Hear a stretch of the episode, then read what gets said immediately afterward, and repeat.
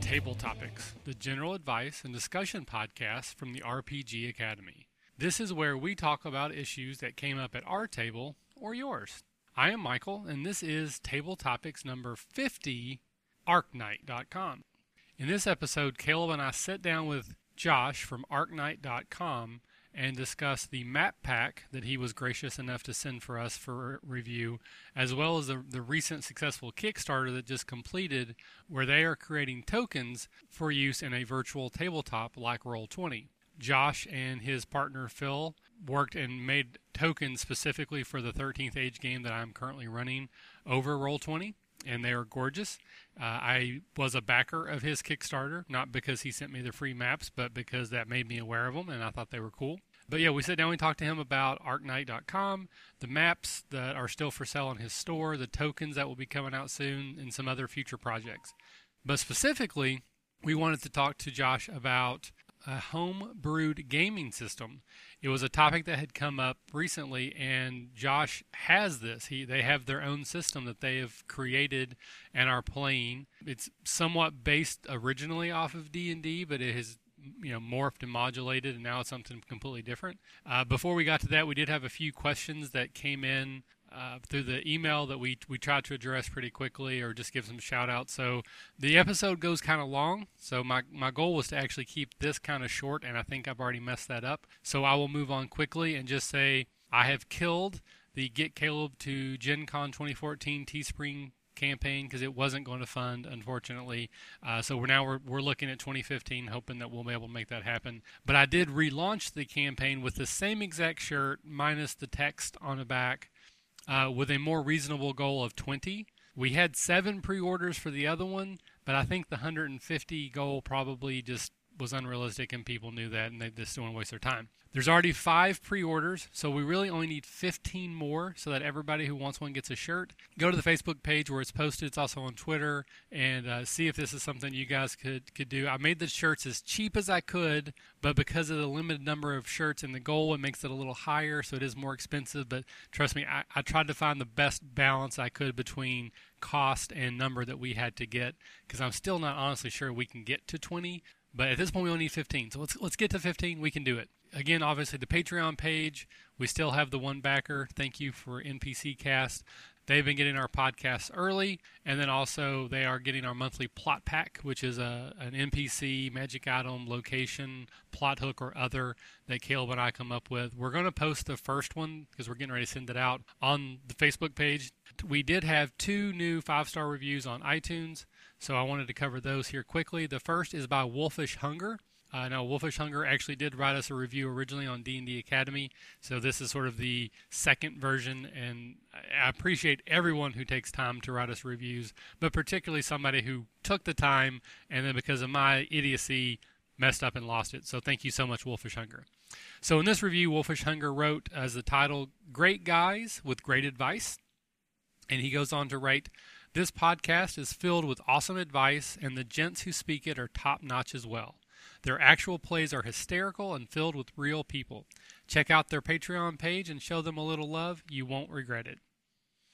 Well, I agree with that. Hopefully, you will as well.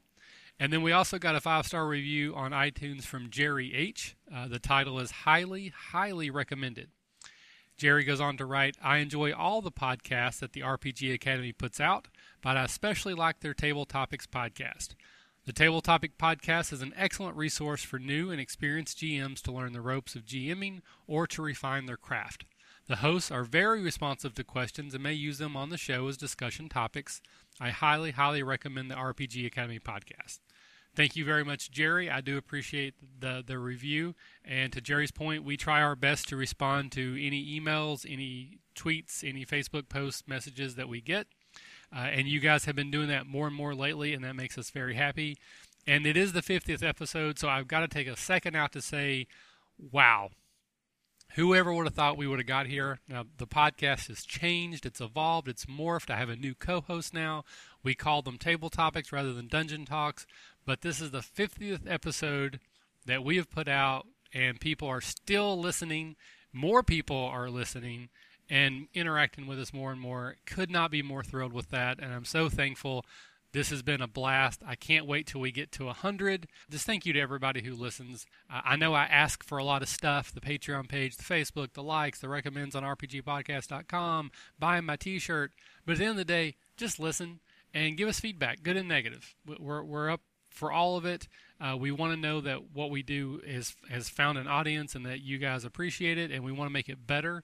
So the, the good feedback makes us feel great about ourselves. The critical feedback will help us be better, and we are open and appreciative of both. So this really short intro has become a long intro. Sorry for that. Here is Table Topics number 50, ArcKnight.com.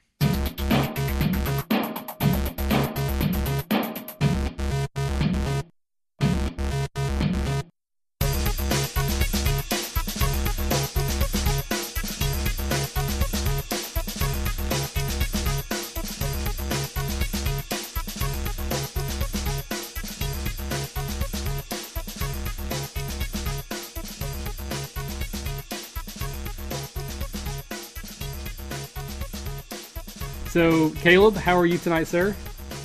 I'm doing even better this time. So much better than 30 seconds ago. Great. I'm doing well. Thanks for asking. Uh, oh. We have a guest tonight with us on the podcast. Uh, his name is Josh, and he is, I assume, the founder, owner, I'm co-creator, the... emperor of ArcKnight. yeah, all the above. so you uh, again create ArcKnight You've had a couple successful Kickstarters. Uh, one, mm-hmm. uh, the most recent was for tokens, and uh, and you were gracious enough to create a set. And these were like basically like PC tokens and NPC tokens for vir- virtual tabletops like Roll Twenty. And uh, you did one for our group, the uh, the Thirteenth Age game that we were running. They are gorgeous. I was so happy we got to use them for the first time last week, and my, my group really liked them. So I want to thank you for that. Uh, I, one of the things that I guess confused me is that you you have an artist that actually like you're not the actual artist, correct? Our company's two people, so I do a lot of the design and concept work, and he does most of the actual artwork. But we cross over a lot. Okay, so you're okay. That that makes a little bit more sense then. Okay, um, so Josh, if you don't mind, just kind of introduce yourself a little bit from a standpoint of gaming, like you know your your gaming credentials, and then sure. we can talk a little bit about ArcKnight we probably started making stuff, you know, not really games yet, but stuff as of like uh, 2000, 1999, something like that. I was in the military and we're just bored out there, so we would play. Uh, I think it was third edition, and then 3.5 came along, and uh, we would play a lot of tabletop, and that's just what we did. I mean, I was playing since I was a kid, but we really started playing big in, in the military, and uh, it just we liked it, but we from day one said, let's take this and let's add house rules and more house rules and more house rules. So it just kind of we, we knew really early on we want to develop these house rules and make our own system and just go in every direction we can. So we've always been involved. Okay, and so so you've been playing for a long time, mostly Dungeons and Dragons in 3.5. Have you tried any other games? I know we've talked recently about Fate. We started with Warhammer Fantasy as children, and we didn't even know how to play. Like we were doing it all wrong. But Warhammer Fantasy is one book, so you just have this book just jam packed full of ideas and character class and everything. There's no like different books like in D and D. So we love that book we we used it so much that the spine was falling off, and I, I think our parents took it and like uh, went to a Kinkos and had like plastic laminate on the outside, so the thing became indestructible. But yeah, we we held that around, you know, just everywhere we went for years and years, and then we transitioned into D and D because we had more friends that played it. But and then we've played a little bit of White Wolf and things like that. Okay, so you've got a pretty expansive gaming history then. Um, mm-hmm. So what is it that, that decide, Philip, so what got you and Philip to decided that this is something you wanted to be, you know, creatives and make things that potentially for a market? You know what's funny when when I started convincing Phil that he needs to come play tabletop, he hated the idea. You know, he he likes games. He's a console guy. He's always been an artist, and we've always been friends. But he he thought the idea of sitting down and playing tabletop was was terrible. Uh, but I guess I appealed to, to his actor side and his uh, improv side. So as soon as he jumped in and actually sat down and tried it, he fell in love. He completely did, did a 180 on that, and he's always been one of our like biggest supporters of the game. So it was just something that uh, I pressured him into trying, and then he was hooked. So the peer pressure was for good for a change. yeah. Now, are you guys currently playing uh, a campaign or anything? Yeah, we have our homebrew our homebrew game that we play almost every week, and uh, it's it's you could compare it to D and I could play the whole game in D and D, but I use our system instead. Okay, and we're gonna we're gonna touch on that later. One of the topics for tonight is creating a homebrew system, and and that's one of the reasons why we wanted to talk to you tonight because you you've done that. You have your own system. So you know, we'll get into the meat and potatoes of that later. Okay. You know, one of the things that you you mentioned when we were talking about having you on the show is that you weren't as interested in doing an interview per se. You you know, were more interested in just being a guest on the show, and we are fine with that. Uh, but we did want to talk a little bit about ArcKnight and some of the products that you have currently available in case anybody's interested. Um, yeah, absolutely. So again, the, the most recent Kickstarter has already ended. Uh, so I, I was fortunate enough after you communicated with me and I got to see what you guys were doing. I threw a couple bucks your way uh, and was able to get some very cool tokens. So again, thank you. I know they all of them have not come out yet. The uh, the hundred or so that are coming. No, not even close. There's so many coming. but the special ones we already got, and they are amazing. Now, is there going to be any process where if people want to buy them after the fact, is that going to be available? Yeah, for sure. We'll, we'll definitely put them on Roll20 first and foremost. We kind of made them with Roll20 in mind because we had just uh, signed up for Roll20 and started talking to Nolan, who's the creator of Roll20, and making concepts for modules and things like that. And that's what they pushed. They said, you know, we would love you to make modules. And for modules to work, you have to be the art provider of every piece of the entire module. So we had our maps, and we said, okay, we got maps. We can make the story. We can make a module, except we have no tokens. So what are we going to do? Uh, and that's kind of where the project got created. And uh, it explains this in the Kickstarter. I know, I know it's locked now, but you can go back and look at it for information. But we needed tokens, and without tokens, you can't do anything on virtual tabletop. You just need them. And the marketplace has lots of little packs of 20 of this and 30 of this, and it just wasn't robust enough to really work. I certainly didn't have any of my bases covered by buying even three, four different packs, and that's 20 bucks. They're about five bucks a piece. So our plan was just uh, to take some art we already had from a comic we were making ages ago and rehab it into just hundreds of tokens, literally hundreds of tokens. So as soon as these are done, we'll put them all up in on Roll20. So I think the minimum on Roll20 is uh, 4.99 for pretty much anything. Doesn't really matter what the size is. So, so uh, we'll we'll we'll probably have 300 tokens in a pack for 4.99. Then that will be a great deal. And then again, that will be through. I guess in that case, it'll be more through Roll20. But you do have a website, arcknight.com. Uh, yes. It's a r c k n i g h t dot com. And then currently you do have the maps for sale, and that was your original Kickstarter, correct? Or was there one previous to that? No, the maps was the first one, and we were shocked at how well it did. Um, I think we. Uh, the thing is, we, we, we sat down to make bigger projects. You know, we started with our tabletop role playing game, which we've been developing for years, but that takes so long to finish. We're not ready to put it out commercially. And then we started making a spin off, which is more like a tactics board game, which that got really far, and we're really happy with that. But each time we, we get, you know, 60% of the way with the design phase of a product, you need the supplemental pieces. So for our board game to work, we needed maps. So we started making maps, and then we kind of looked at each other and said, well, there's hundreds of people out there that want the maps, so why don't we sell these? Especially because our start is in tabletop role playing. We really like the idea of creating supplements and helping people that are already using Dungeons and Dragons and Pathfinder. I mean, they're a core audience. So we started with the maps, we launched them, and then pretty much as soon as they were done, we went to tokens, we launched them, and like I said, we need these pieces to you know make a module for Roll20. But we also need them to finish a board game for a physical board game. We want to try and reuse our maps and tokens and things like that in those those other products. So it kind of just was the natural progression of this stuff. But our maps we put up for I think a $500 goal on Kickstarter, and we ended up with uh, I don't remember exactly now like 17,000. It's like 3,500% funded. It was huge, super, just way bigger than we expected, and it was uh, because we were nobody. We didn't even have a Facebook page. We didn't have a single fan. We hadn't sold a single product to anybody. We launched it as, as our as our initial project. So having 300 backers out of out of thin air was just fantastic. Um, and we uh, we started with a map pack that we promised at least 30 maps, and they're gorgeous because we, we had made them ourselves for uh, you know a few smaller things. We'd had like a dozen, maybe half a dozen maps done, and they're full quality 11, 17 maps we print them double sided, we laminate them, and they're just they're great. But when we started this Kickstarter, we didn't think we were going to make so many of them. And I yeah. think with stretch goal after stretch goal, we ended up with final map packs that are 58 pages, double sided. It's like five and a half pounds for the completed pack. Yeah, you uh, you contacted me and you, you asked basically, you know, would you mind taking some of these maps and looking at them, and if you want to talk about on the show, that'd be fantastic. And of course, I said yes. And and you know I didn't really know what to expect, I guess. But when I when I came home from work and that package package was on my my porch, I was like, holy crap! I mean, like it was heavy. I was like, what did this dude send me?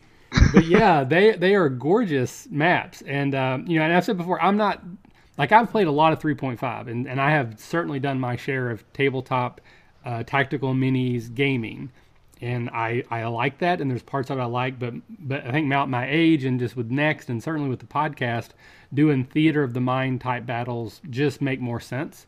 Mm-hmm. So I'm not necessarily the map guy per se, but from my standpoint, they're they're gorgeous. I mean, I, I, top quality, cannot fault at all for that. Uh, I love the fact that they're somewhat modular, that you know you can kind of piece them together in different ways and create. You know, you you not it's not that you're just getting say you get 50 maps, you can put them together in different ways, and you know within reason, you have almost an exponential amount of maps. Uh, Absolutely. Uh, depending on how you want to put them together, which I think was a great idea and great uh, implementation by you guys. And I think probably what, what did you well and got you so many backers is the quality. I have said many times before that like I'll buy a module if I'm just starved for a game idea. And most of the time, the only thing I will use out of an entire module is the names of the PC, NPCs. I don't even use them as written. I just use the names and the maps. Because I, it's just a, like a mental thing. I cannot draw a map to save my life. Like literally, I have like a, a, a, learning disorder when it comes to architecture that if I try to draw a dungeon, it will be symmetrical. There'll be a long hallway, opposite side, there'll be rooms, they'll be the same length, they'll go to identical looking rooms. It's just ridiculous.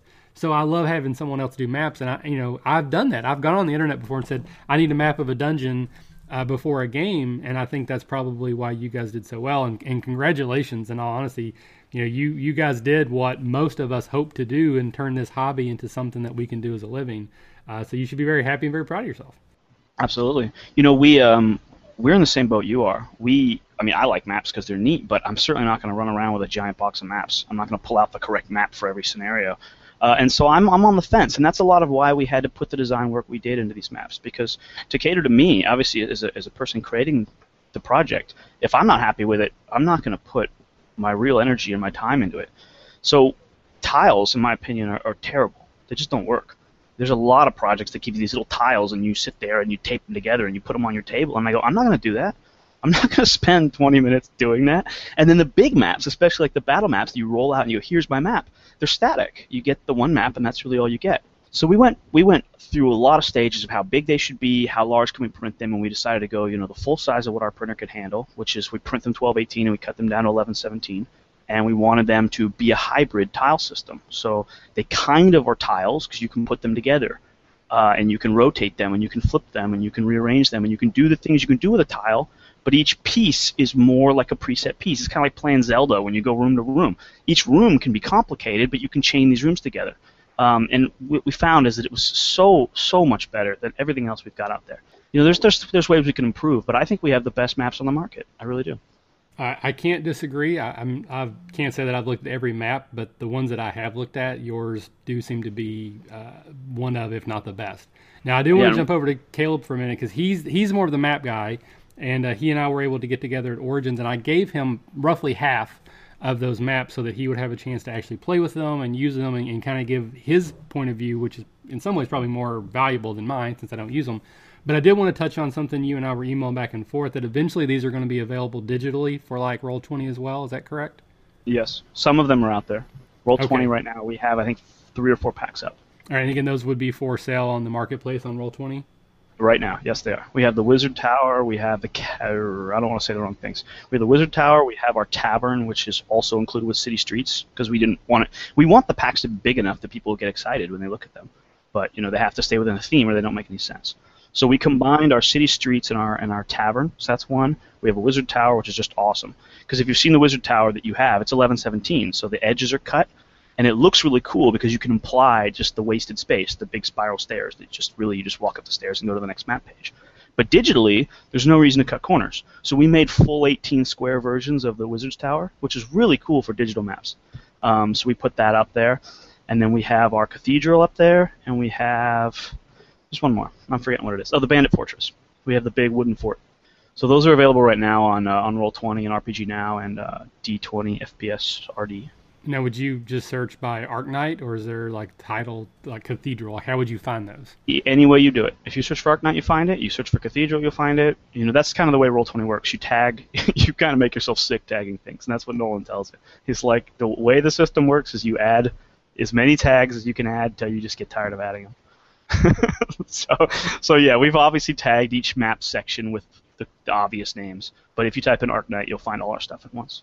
All right, fantastic. So, Caleb, I know as always I seem to dominate the conversation. Uh, so, I'd like to turn it over to you now and see if you uh, have some comments about the maps, and then if you have any questions for Josh before we kind of move on into just the regular topics portion. Well, geez, there's not really much left to say, guys. um, uh, yeah, I was gonna talk about um, some of the different styles and patterns, but Josh, you summed those up real fast there. Um, I do have a couple that are a boat, and a, yeah. boat is awesome. And I wish I would have had that a couple games ago because we were on a sinking pirate ship, and that would have been slick. But yeah, everything is cool, uh, very vibrant, very durable. These aren't going to fall apart when we are sitting there and uh, playing with them for hours at a time. They are gridded for mini movement, but they're not. You don't have lines overlying the patterns and the uh, the artwork you've done. You just did the little uh, corner tags, so you can figure out where the, the squares are. So that was a That's good a good move. I like that. Everything looks amazing. I mean, did you guys do the art yourself for all Absolutely. of this? Phil and I did it all ourselves. He's he's the primary artist, obviously, but I did most of the design work, and a lot of the work is in Illustrator. You know, tweaking things and modifying Sure. things. And, yeah, it was just two of us.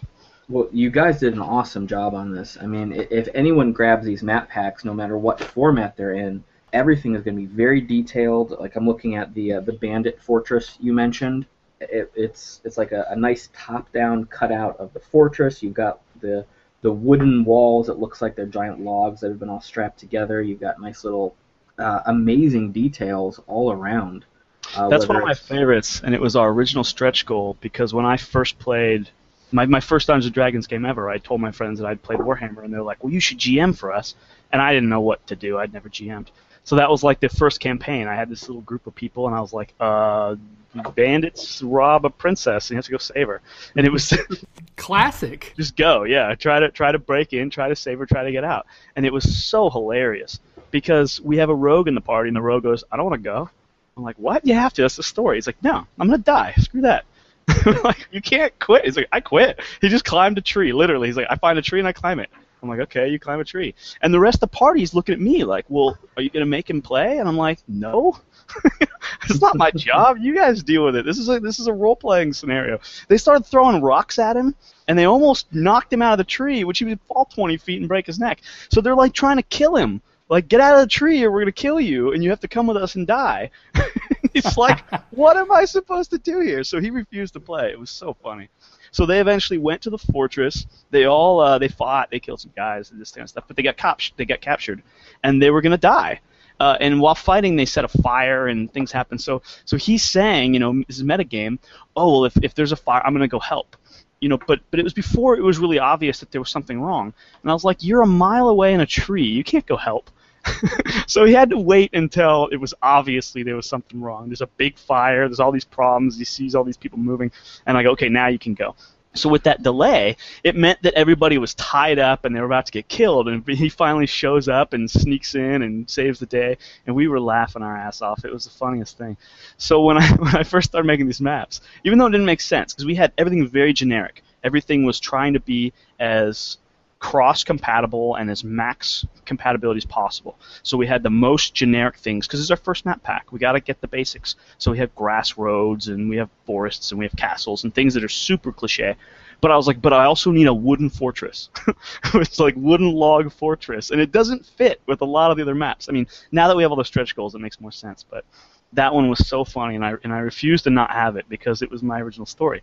And uh, we put the tree in the corner of that fort specifically because he climbed a tree. So it's kind of a throwback, uh, an homage to our own t- role-playing games. No, that, that's a great uh, callback to your games, and uh, I think I'm I'm very happy for you that you included that as well. So, uh, Caleb, anything else on the maps that you want to comment on? Uh, no, I, I think the way you guys put this together, uh, it, it's very clear how you can snag all of the maps in a certain set and put together one giant continuing stream of the map for a huge adventure. But since you broke it down so modularly, you can very easily just mix and match use part of this room as a set piece for this one chunk. Very, very flexible. So I think you really covered all your bases for just a variety of uses. So these are super duper handy. Thanks. Yeah, I I think most people will use two maps at a time and make a 17 by 22, and that's to me perfect. You know, for my uses, that's what I always did. And I, I think what works best here is since they're so modular, you can kind of do, and you said it already, do, do that old school Zelda screen.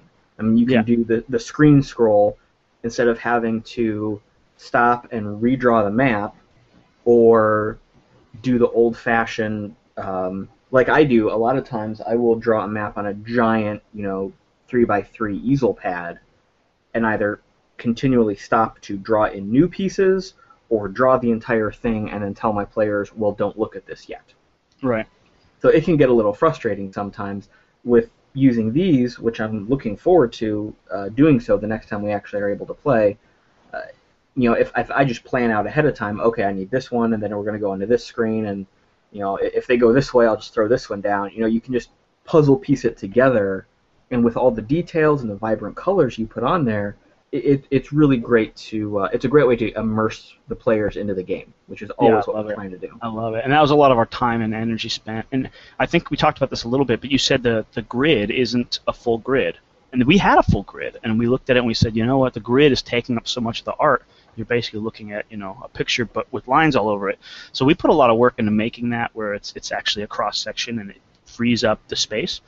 The other thing that's a little trick is in Illustrator we have layers, so we put the grid underneath the walls, so you don't see grid cutting your wall to pieces, which you know, tactically you can't stand on a wall, so it doesn't matter. But graphically, it's it's awesome looking, and it lets you see the layout of the room much clearer, especially from six feet away or two feet away. So we we just love these maps. We just love them. Yeah, I did not even notice that until you pointed it out. Wow. It just shows how much uh, detail and attention and love that you guys poured into this. These, these are um, amazing pieces of art, let alone a gaming tool. You also mentioned, Josh, that they are laminated, so you would be able to use like a dry or wet erase marker also to add details or keep up with death or anything that you wanted to do. Is that correct? Yep, that's correct. We write all over them. There's obviously a variety of dry erase markers. You have to be a little paranoid of the marker. It's not the it's not the lamination's fault. Some markers are more permanent than dry erase, but yeah, test your marker in the corner, and if it works, go for it. Uh, and they work. We use them a lot. Well, again, I uh, I'm not the map guy per se, but I uh, I like the maps. I'm very appreciative of you sending us a copy, and I'm sure Caleb will really appreciate it because he will get a lot of use out of them.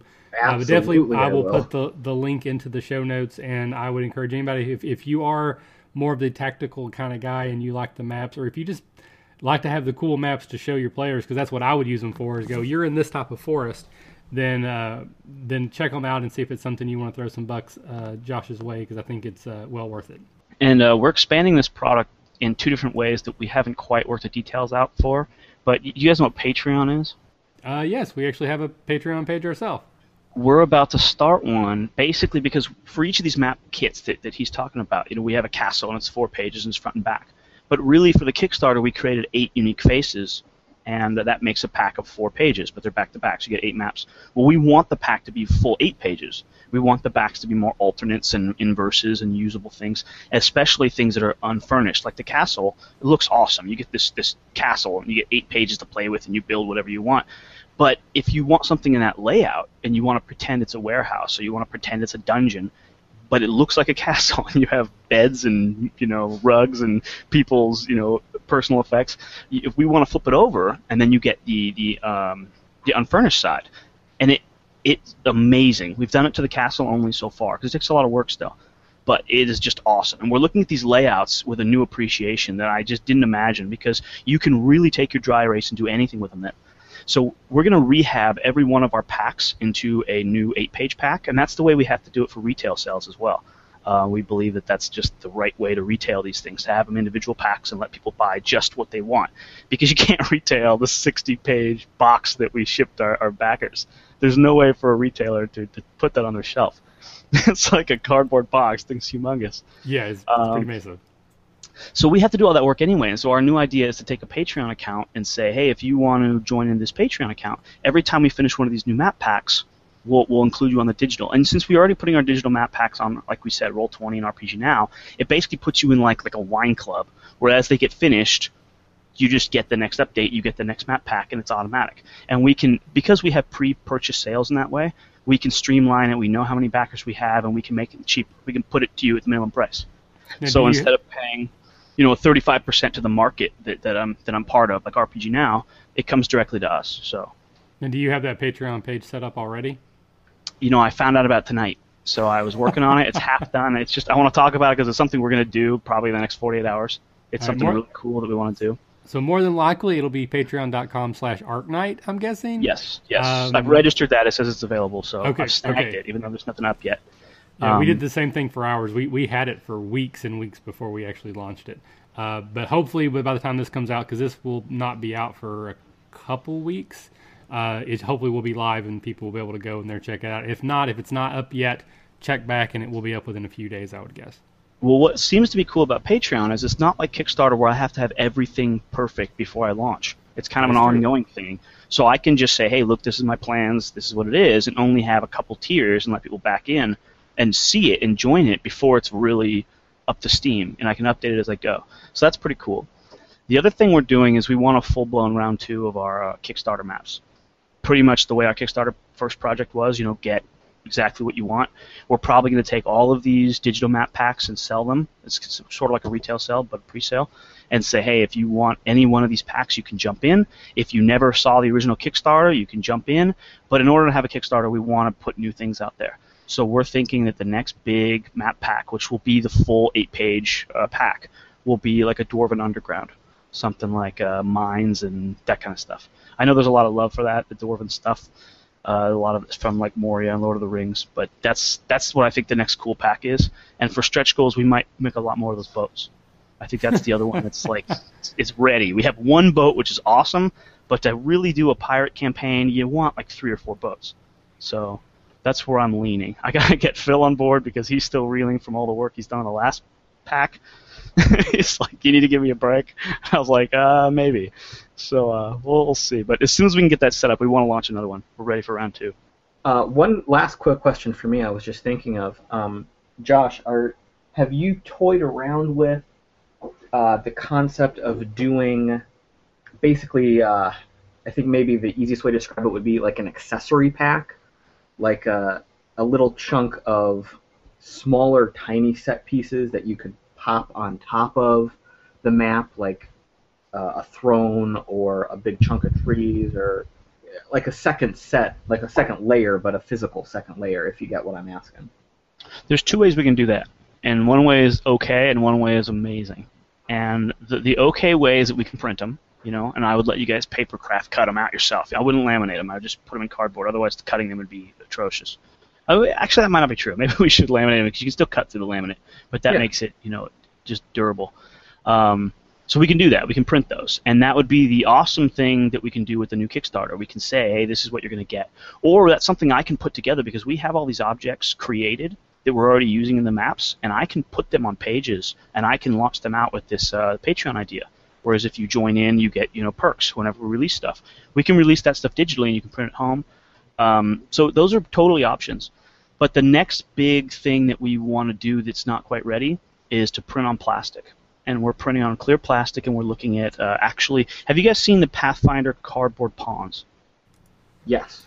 I have not. the Pathfinder cardboard pawns are pretty much the same thing as our plan, but we want to make them plastic, so they're more durable and um, they're just nicer because it's transparent plastic.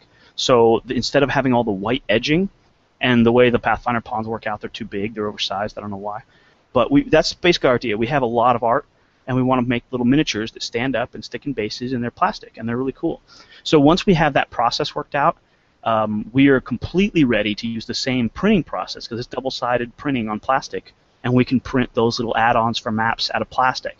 And that way you can have spell effects, and you can have trees, and you can have things that are layered, and you can still see through the transparencies. So if we want to have like a bushy tree but leave gaps in it, you can still slightly see through it. Uh, you can do things like that. You can uh, do spell effects with like you know where's the fireball going to go, but you can still see the terrain underneath it, so it's not like you're just taking a white circle where you're really not sure where it's exactly lining up. Uh, we can do some really cool stuff with that with transparent palette Cool. That's very exciting.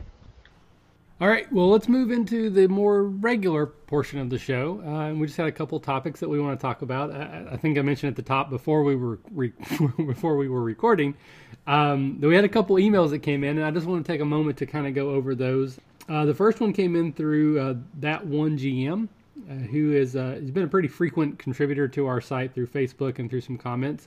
And basically, he just wanted to say that he enjoyed our episode on PC death where we kind of came up with a, the idea of maybe running a game where the death of the characters was sort of built in and expected, and that uh, that would just be a way to propel the story forward. Uh, but mostly, he came up with a whole bunch of ideas for what we would call that because we, we asked for help on whatever it was we did when we sat around and we just started brainstorming a campaign idea and so I'm not going to go through all of them here, but um, it, so it's on the website under the comments if anybody else wants to take a look and maybe vote on which one you would think is a good one. So uh, just let us know which one you think is best, and uh, hopefully we'll we will do an episode like that again soon because it seemed to be a, hit with people. Uh, then we got a, a question.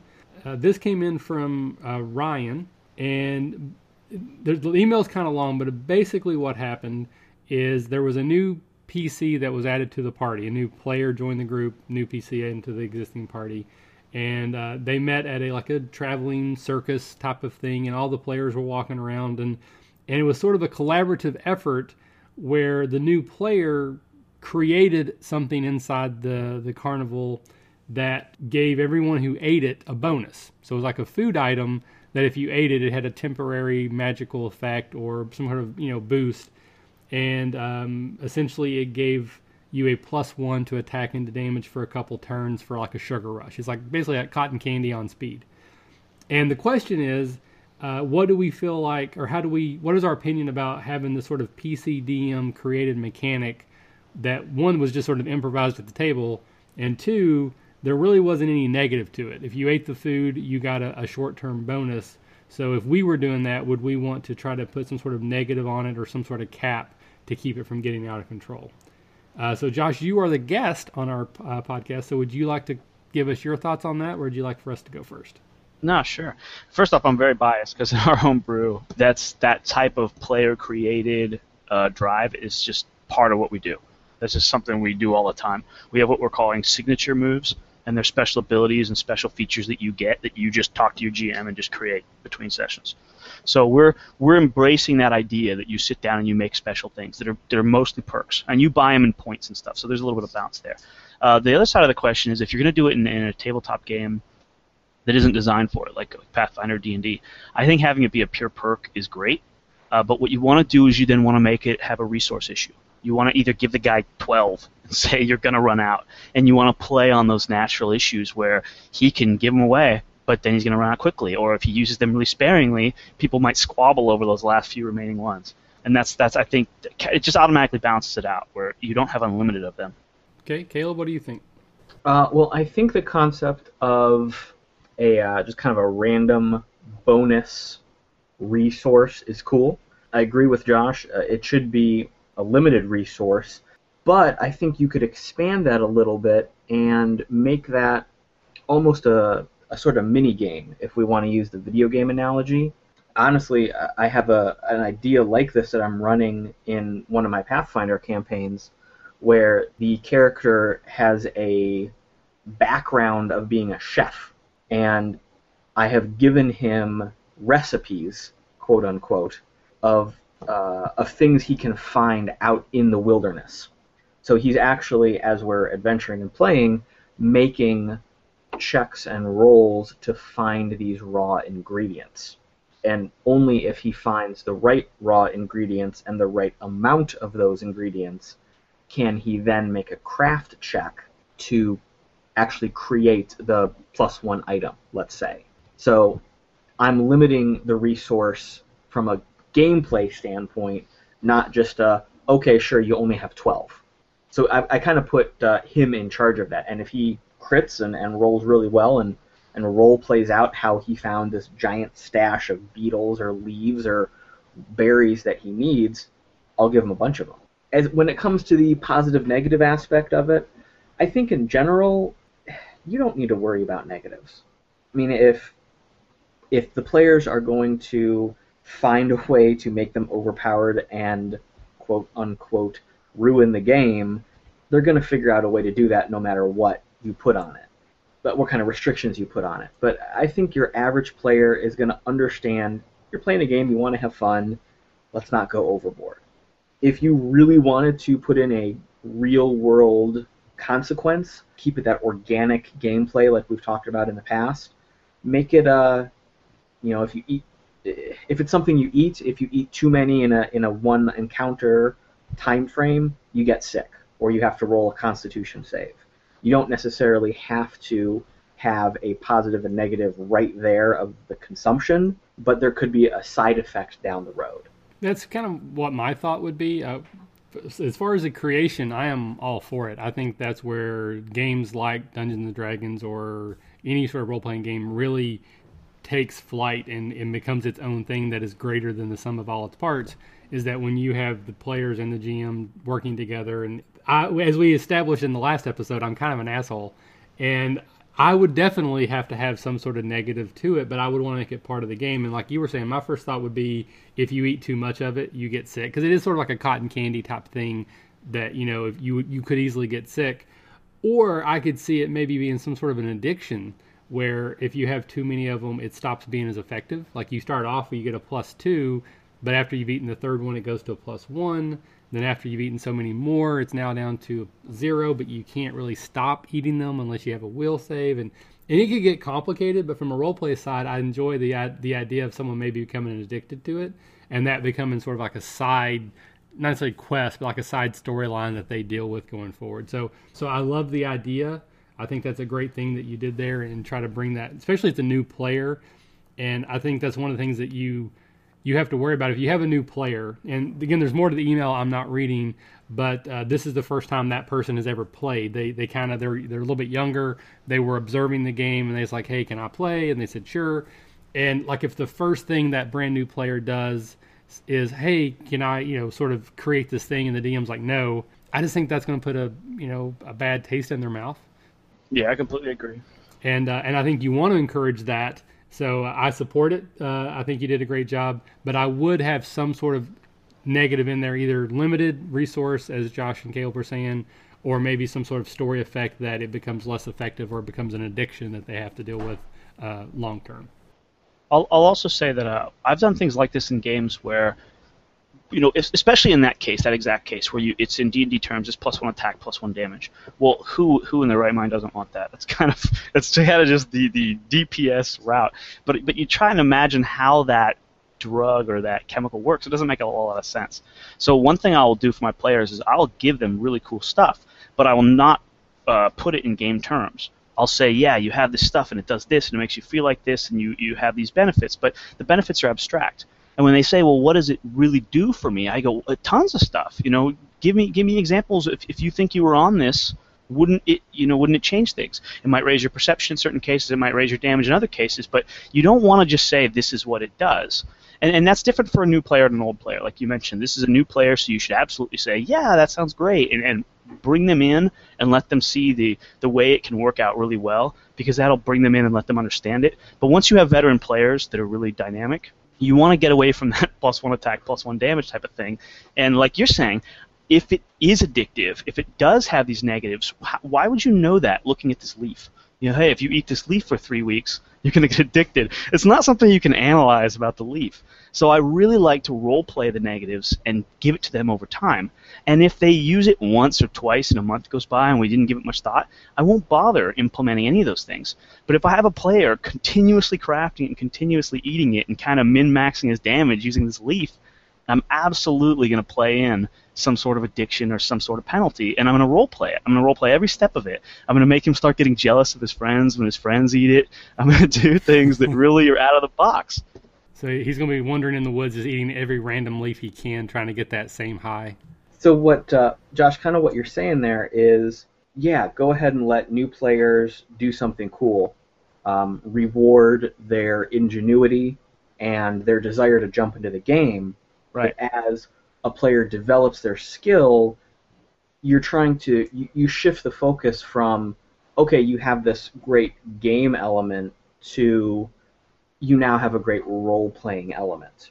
So you're almost going more of the fate route, talking about aspects and trouble, that pro and con of the same thing, and you're using a potential game changing element not just to change the rules, but to reward or possibly punish role playing. Yeah, one of my best campaigns ever. It was actually not my original idea. I played with a GM. This was the idea he was going with. We played it for probably six months, and then I, you know, groups break up. That's kind of what it does. But I always loved the, the theme of the campaign. So then years later, I recreated the core theme in a new campaign with my own players. And the idea was there was a chalice, and when you drank from it, it healed you. It was like free healing potion. And of course, the players they just they pass it around. They all drink from it, and they don't understand that it's cursed but you start telling them this thing's cursed, and whoever has it, if you've ever drank from it, you want it. You want it in your possession, you want to hold it close, and you're jealous of anyone else that has it. And it became the central concept. That alone, that is the entire campaign's hook, but it went so many places because every stage of the game, every other person that's ever drank from it is trying to backstab you. And even among the players, you're telling the players in that kind of delusional way, so and so's got the chalice, and you want it what is he going to do with it? What if he runs away with it? And you continue to play upon it, and it was the best. It was literally the best game I've ever played. And all it is is there's nothing there's nothing gamified about it. You know, there's nothing. If you don't drink from it for 48 hours, what's going to happen in game terms? There's nothing. I'm the GM telling you a story, and it's a story element, but it's so much fun and it unlocks you to have just as much imagination as you can. Because sometimes players go you know what? I'm going to try and resist it. And sometimes players go all in. Okay i'm getting that chalice. We have thieves among the party that keep pickpocketing each other and stealing it. You have people making you know third and fourth tier plans for how they're going to get it back if it ever gets taken. Crazy stuff. And it really unlocks your players to be creative. Well and one thing i want to comment on there just in general I, kind of going back what you said that i really liked is trying to keep it out of game terms uh, that's one of the things that we've talked about in like fourth edition D&D, for example. I think the rules sort of can force you down the road of playing a very tactical game because of the way they're written. That's not to say you can't play a story game in fourth edition. I'm sure it happens, but the rules sort of suggest the the way to play as more tactical mini. And by you having these bonuses and negative consequences, but you keep them in aspecty terms and story terms rather than plus one negative, I think that's encouraging your players to, to do the same thing and supports a more role play environment. So if, if that's the type of game you want to play, because not everyone does, then I think that's a just a great sort of nugget to pull out is that when you introduce an item, magical item or otherwise, don't necessarily just say, here's your boots of climbing, you get plus five to climbing describe them how they actually work and how they make you feel and then do your best as the DM to sort of know that they give you a bonus to climbing, but don't codify it necessarily. Right, especially if it's overpowered. And again, you're you're right. If it doesn't fit the theme of the game, these these aren't what we're talking about. If you're playing a superhero game, you don't need to do the same thing, you know. Actually, I have one other quick email I just want to touch on. We got an email. Yeah, so this one's from Peter. I think the last one was from Ryan.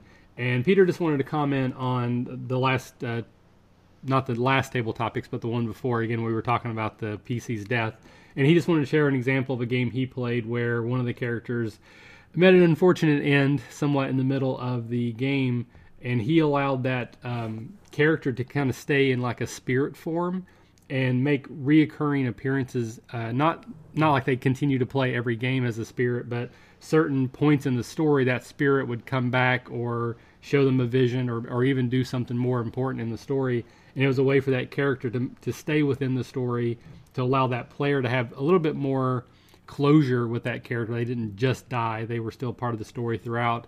Um, and it allowed for some theme games, like they had a Halloween game specifically, where the spirit was a very important part of the game. Uh, so, just in general, you guys, have you ever done that where you've had a character that even though they died, you allowed them in some way to continue in the story? And then, any thoughts in particular on maybe ways that we could implement that if you wanted to do that? Again, we'll start with you, Josh.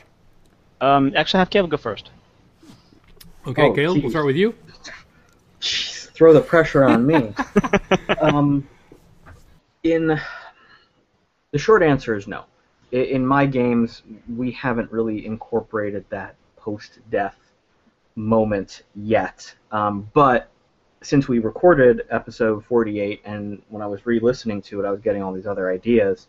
Um, I, am definitely going to bring that into some elements for my current players. But I, I did realize the other day that um, our, our whole discussion is pointless if you play by the rules and actually allow res spells. Yeah, that was part of what I was going to get into. and and I know uh, Michael and I have, have talked about this quite a few times. Michael does not allow that, um, and that's did You did? um, you know what? That's what's cool about Dungeons and Dragons. If you want to say you can't do something, that's fine.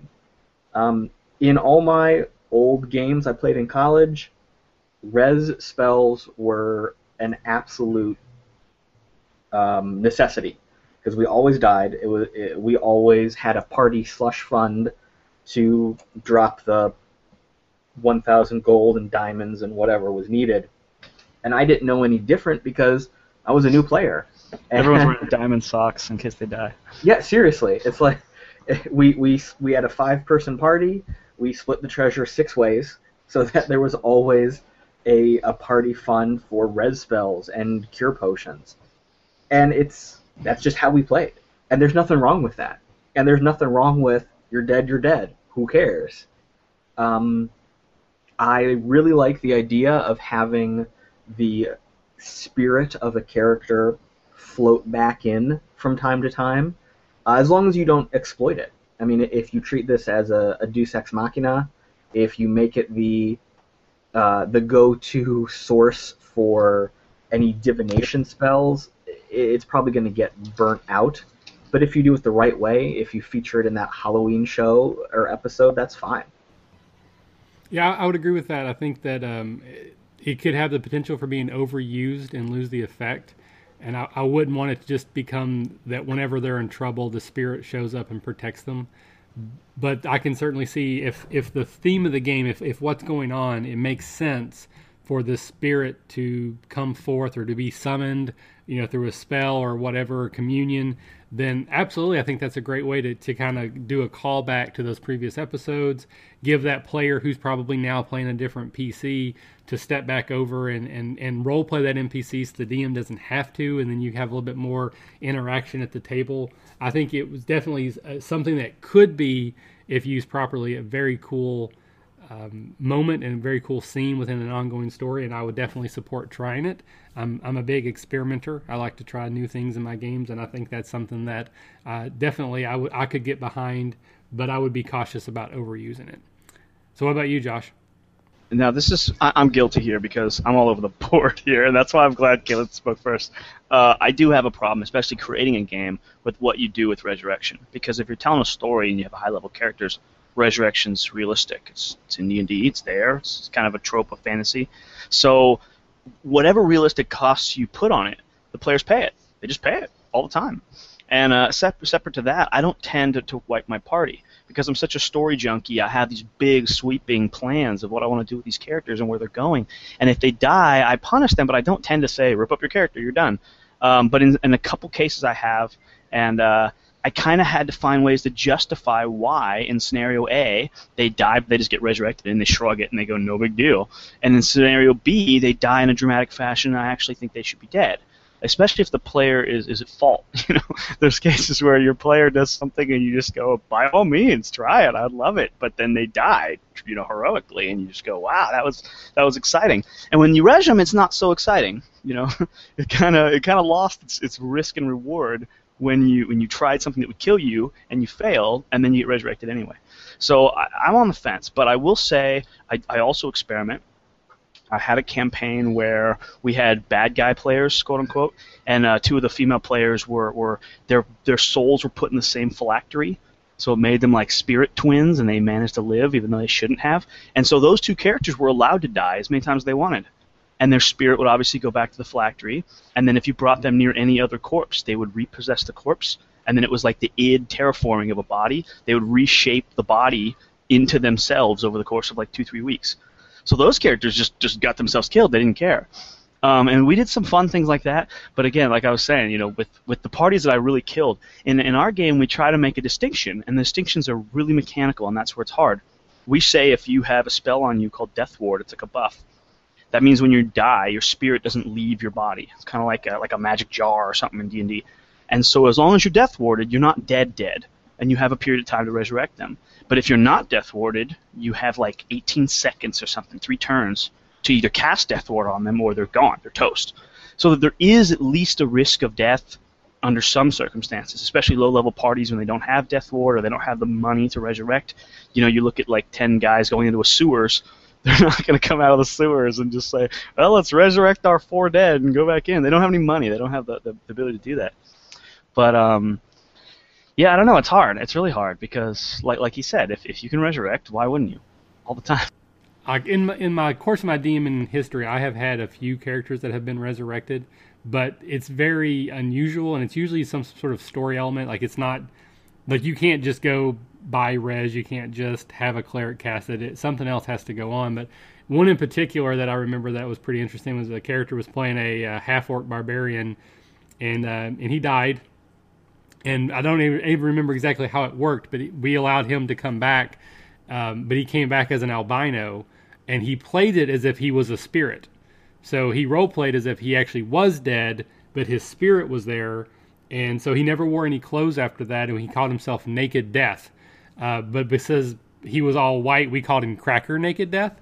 Uh, so that was kind of thing. Like again, it was part of the story. It wasn't just a you know let's go buy a resurrection spell. And and the other thing with that is that I very rarely play high level campaigns, as I've said before. So it's one of the things that most of my characters wouldn't have had access to it anyway. So it really wasn't. It wasn't a conversation that we necessarily necessarily had to have.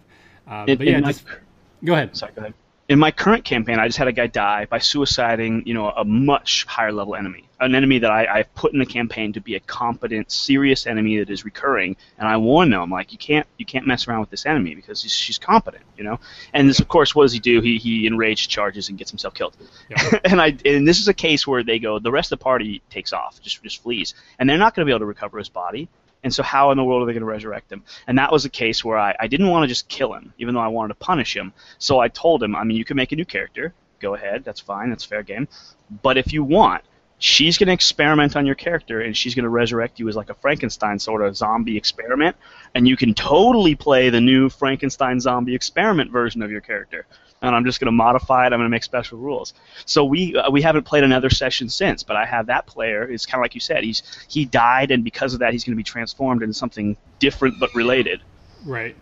And I think that's that's probably the way for me the way to do it. But again, as we've said many times, if you're playing the, any sort of role playing game and you're having fun, you're doing it right. Don't worry about what someone else does or doesn't do or thinks right or whatever. If you and your group are having fun, then that's that's completely that's all you can really aim for. Uh, so if you're in a group where resurrections are like candy, great. If you're in a group that no one ever gets resurrected, that's fine too. Right. All right, so let's move on because uh, there's a couple different topics and we're kind of running along anyways. But I definitely want to hit on hit on one, and that is a home excuse me, a home brewed gaming system. So I think most people who have role played for any extent of time is used to having a house rule. Uh, you know uh, how you roll your characters, whether you use 4d6 or 3d6 if you're playing a standard D&D game. Uh, you know, cocked die. Uh, it's almost like landing on free parking in Monopoly. Like every every house has a house rule or two, but when does it move beyond? Or a dozen. Or a dozen. But, so, but when does it when does it become so much? When when do you, when have you had so many house rules that you're like, you know, we're not even really playing D and D anymore. We're playing Josh's version of D and D. We're playing Caleb's version of D and D. And so, at what point does it become a separate game? And then what are some of the positives and negatives with doing that? And uh, this is a topic that I put on our Facebook page and Google Plus that we were going to talk about. And uh, and most of the comments that I got back were that's probably something as a player I'm not interested in because I'm playing in a game that is going to constantly evolve where one week I can do one thing and one week I cannot because now it's overpowered or another character becomes overpowered and and so it's hard to have a consistency when your characters can vary wildly from place to place. So Josh, I know you do your own home own homebrew system, so I kind of want to get to you last. So I want to start with Caleb. Have you ever toyed with the idea of doing your own system? Do you have any particularly interesting homebrew rules that you like that you would incorporate, or just any general thoughts you have on that? Uh, well, first off, yes, I have gone through and designed entire RPG systems from scratch. And that's because, on top of doing everything that uh, we do here for the, the podcast and the website, uh, I've always had a, uh, a wild desire to just be a, a game designer, both of role playing games, card games, board games, however that evolves. So I, I have a lot of notes and um, half-assed ideas of uh, of games. So the concept of making a homebrew game, of, of, writing my own rules for a game, is not foreign to me. Uh, but it always starts with what I know. So it's Dungeons and Dragons, the D20 system. That's the foundation because that's what we started playing with. That's what I learned. And as we were talking about, you know, the evolution of going from just adding a few house rules to going to straight uh, homebrew, you know, Caleb's RPG, not just Dungeons and Dragons. Um, I, I realized that back in my old days, we were always playing with house rules. I just didn't know because I'd never read the book. I just did what the GM told me to do. Um, and I, one of the one of the simplest ones ever was about the charge rule in third edition. Uh, in the black and white of, of the rules, charge says you just get a bonus to attack and a penalty to AC. Well, my GM always played it as you also got a bonus to damage. It it was just his call. And on one hand, sure, it makes it, it makes sense because you're you're running and swinging, so there's a little bit more momentum there. It's a little more fun. Uh, it adds a little bit more reward to balance off the risk of a charge maneuver. It's just something we've always done, and I've always carried that rule over because I liked it. I, I started playing with that. Um, I kind of view the entire Pathfinder system as the offshoot of a whole bunch of house rules that just got codified together, and I've absorbed a lot of those into my games. Um, like the idea that cantrip spells for wizards or clerics are just free zero level spells. You don't have to worry about counting off.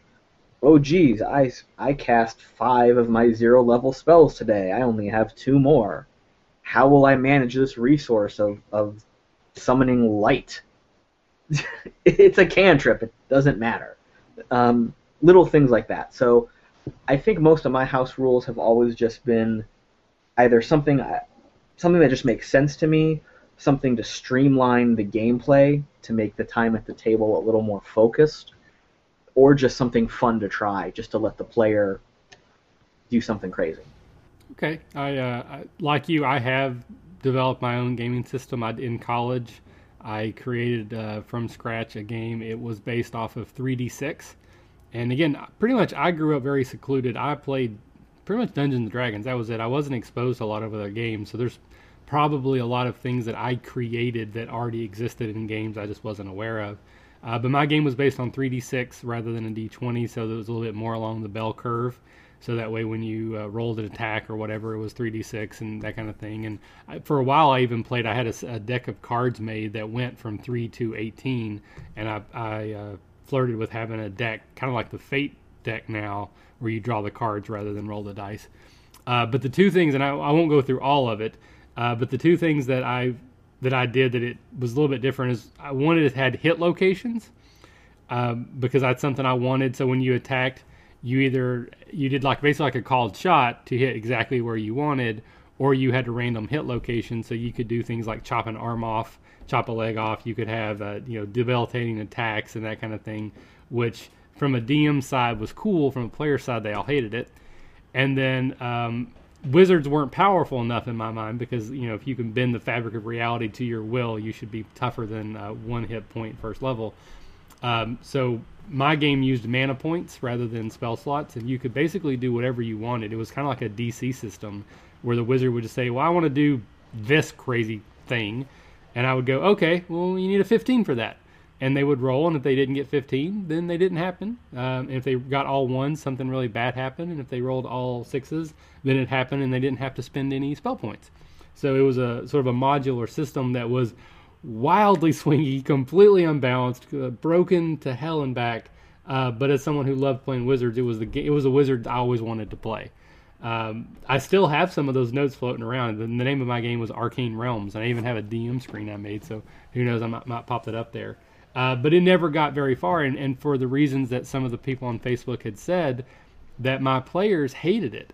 They hated that one week uh, the weapon would do D8, and the next week I'd make it a D10 and then one week they would be fighting a creature that had 14 hit points, and the next week the same creature would have 37.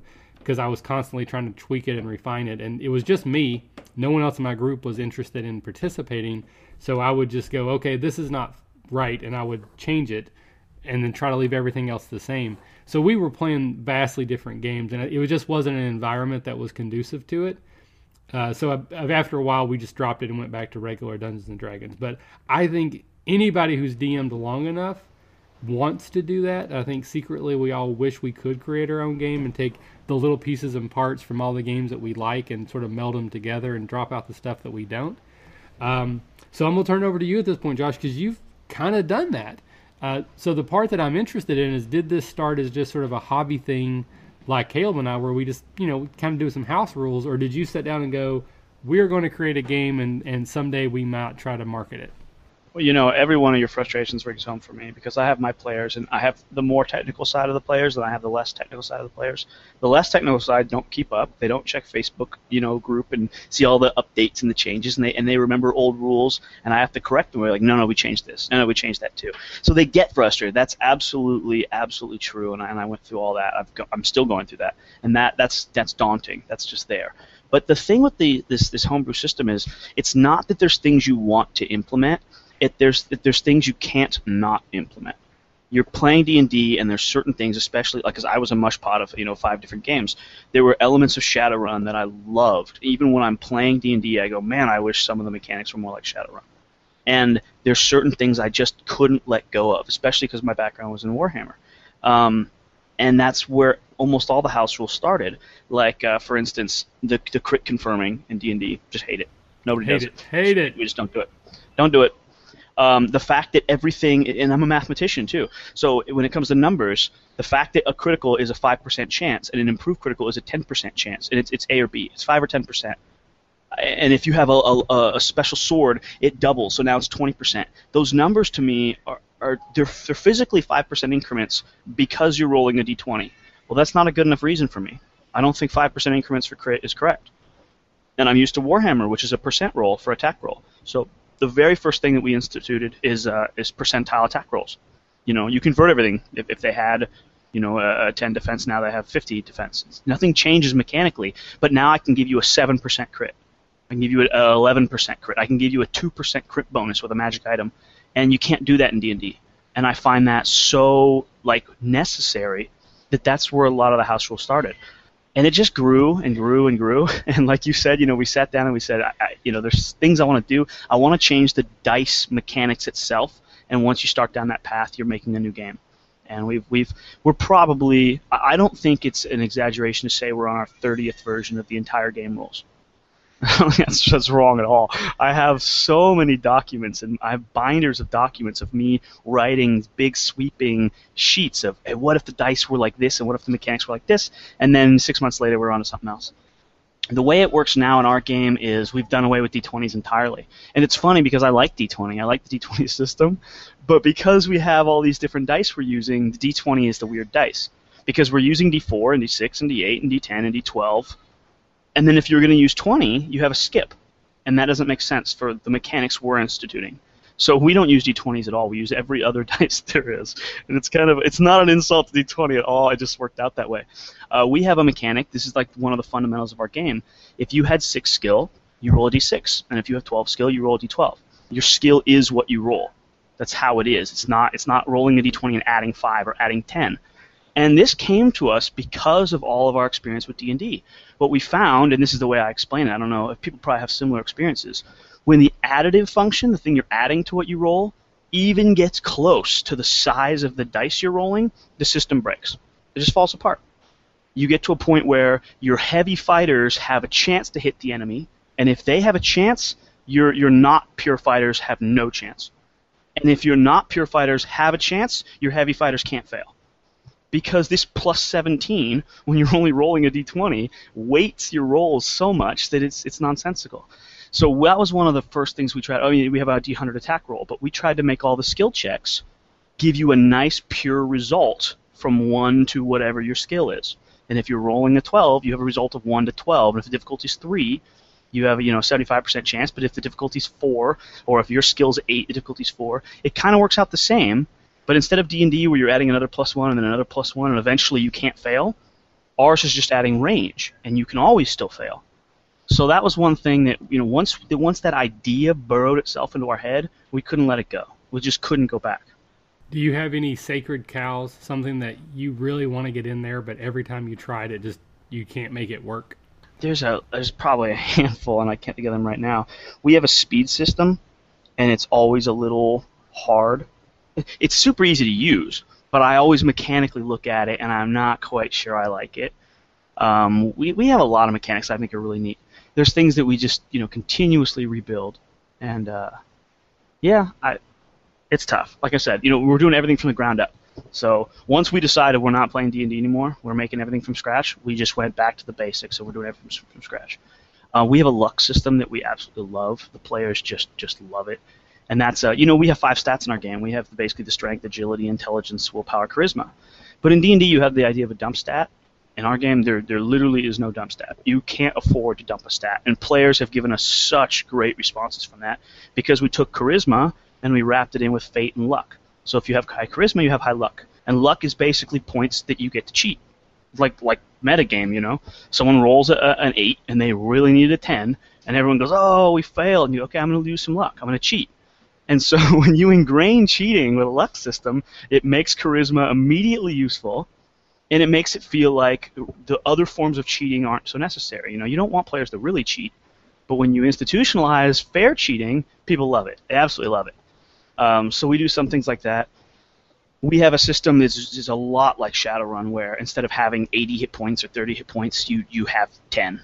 10 is what a human has, and it's not your hit points that go up over time. It's your ability to soak and reduce damage and manage it. So when you're a low level guy and you hit for an eight, you're taking eight and you're almost dead. When you're a high level guy, you take an eight, you probably resist it down to two or three, and it's just not that big of a deal. So you you grow in a different way. Um, and and there are things that we've from day one said this is what we want, and we've worked on it and worked on it, and it's just still not right. So yeah, there'll, there'll probably be probably 20 more revisions before we're done. But uh, one of the things I think D&D Next is doing, and that we've been doing for about two years now, that we love, the idea in D&D of a saving throw, and the idea of a skill, we've made them completely synonymous. It just you know you have some kind of combaty abilities and things that are raw stats like do a power attack or do a charge, but then we have your skills, and we've got a little bit of that fourth edition problem where some people think it's a little tactical or too combat gritty, but we have an opposing side which is just skills are skills, and the more you want to role play your skills, the better. And these list of skills it's kind of like D&D saving throws. Imagine you had a big list of them: an intelligence saving throw, and a strength saving throw, and an agility saving throw, and you use them for pretty much anything you want to do. And we let people argue with the GM. We let people say, you know, okay, I want to do this, and he says, well, that's you're gonna have to use this skill. And he goes, well, can I use this other skill that makes sense? And he goes, yeah, sure, that makes sense. You're allowed to default to skills and challenge the GM to use the skills you really want to use because that's where you put your points. Um, well, I, have always had that argument, and we've said it on here before, but like I never understood why intimidation was a charisma check. Yeah. If you're a half orc barbarian and you're seven and a half feet tall and you have a 19 strength, I'm going to be intimidated by you, even though you have a six charisma. Yeah. And I think and that the like the rogue who's super fast should be able to throw daggers and like through you know stick three daggers in the chair next to your head and use like a dexterity intimidate. And the wizard should be able to use like a cantrip and do some sort of spell. And you know so i think it should be situational. And i i, I love that aspect where the player says i'm going to intimidate him. And the dm says how? And then based on what the player says you decide what you roll. Right.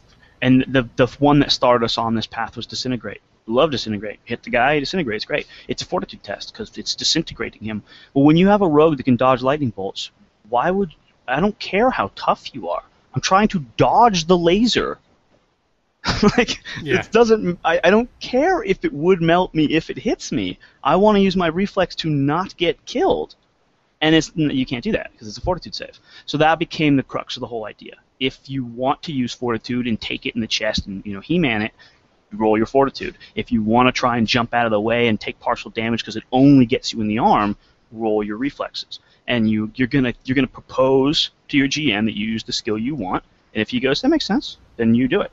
Right. Um, and that's that's a big thing we do. No, I like that a lot. Of, one other thing you're mentioning about Shadowrun, I've only played Shadowrun once or twice. I, I really don't have a good grasp on it, but uh, one of the things I did in my game too is initiative was is it, it basically was um, linear. So like if I rolled initiative of three and you rolled initiative eight, I would go on three, six, nine, 12, 15, and 18, and you would go on eight and 16 and 24. So when we used weapon speeds, you know, a, a dagger did a lot less damage, but I could hit you three times with a dagger if you, and then you would just kill me with your longsword type of a thing, and it become unwiel- became unwieldy. But there's something about that I still like the idea of uh, rewarding people who use quicker weapons in some way. I, I totally agree. And that's one of the things that probably the bigger things. I won't say a setback, but one of the things that have taken a lot of time and we've reworked the most is that we do have a speed system. So if you have, say, 20 speed and you have a big sword, or you have 20 speed and say a small sword, it changes how far you can move and how many attacks you get. The problem is there's mechanical issues where you go, oh, I'm going to get a big, strong guy with a bunch of strength, and I'm going to use a knife.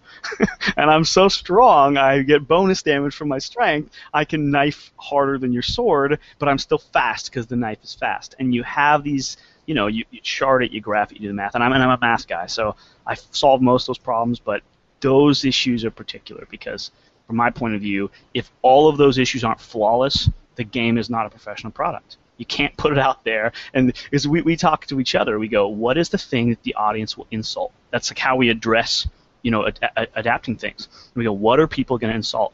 And if we put that game out there, everyone's going to say, well, look what I can do. I can get my, my strong barbarian give him a knife, and I do more damage. And we go, you're right. That's got to be fixed. You can't do it.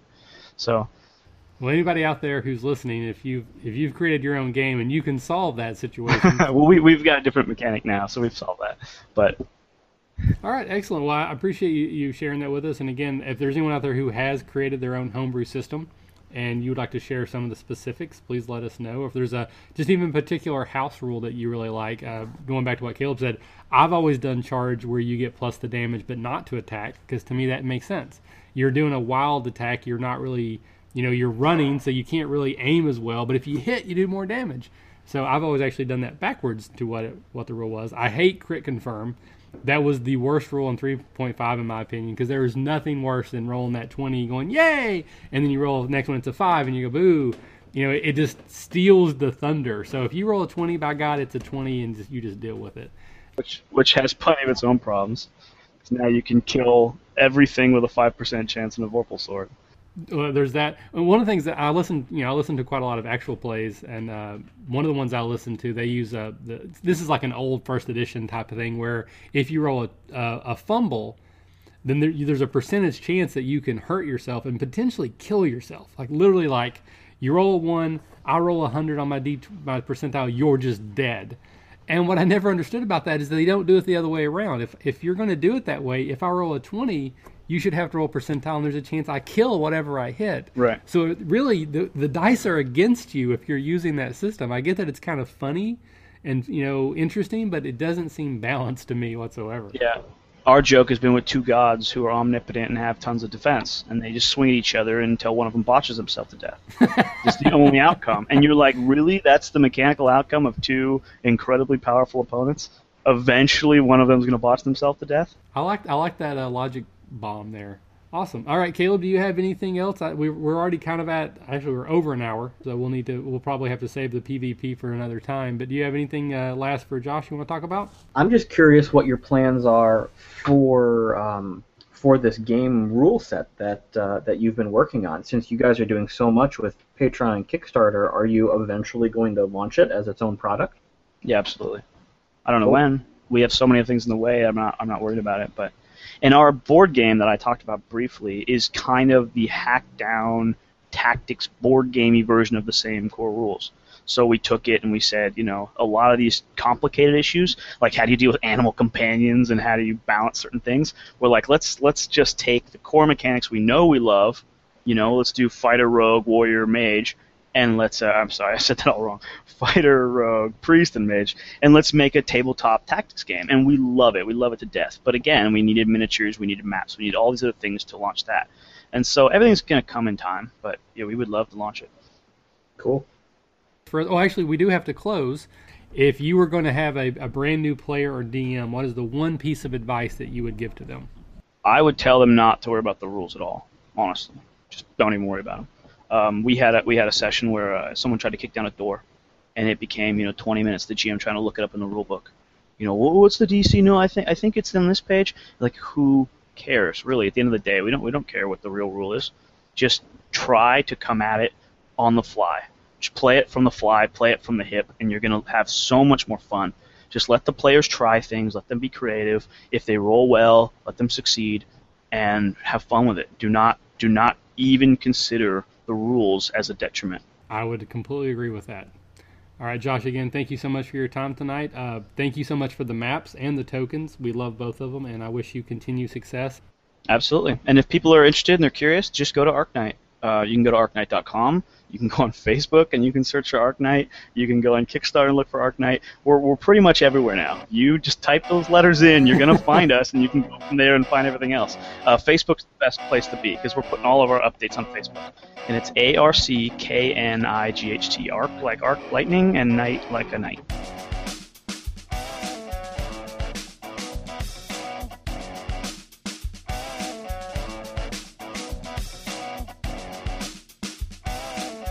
You can give us feedback and comments on our website, therpgacademy.com. You can listen to previous podcasts on our website and subscribe to new ones on iTunes. If you have a suggestion for a table topic, we'd love to hear it. Email us at podcast at therpgacademy.com or connect with us. We're on Twitter at the RPG Academy. We're on Facebook at facebook.com slash the RPG Academy. We also have a Google Plus page, the RPG Academy. As always, thanks for listening, and remember, if you're having fun, you're doing it right.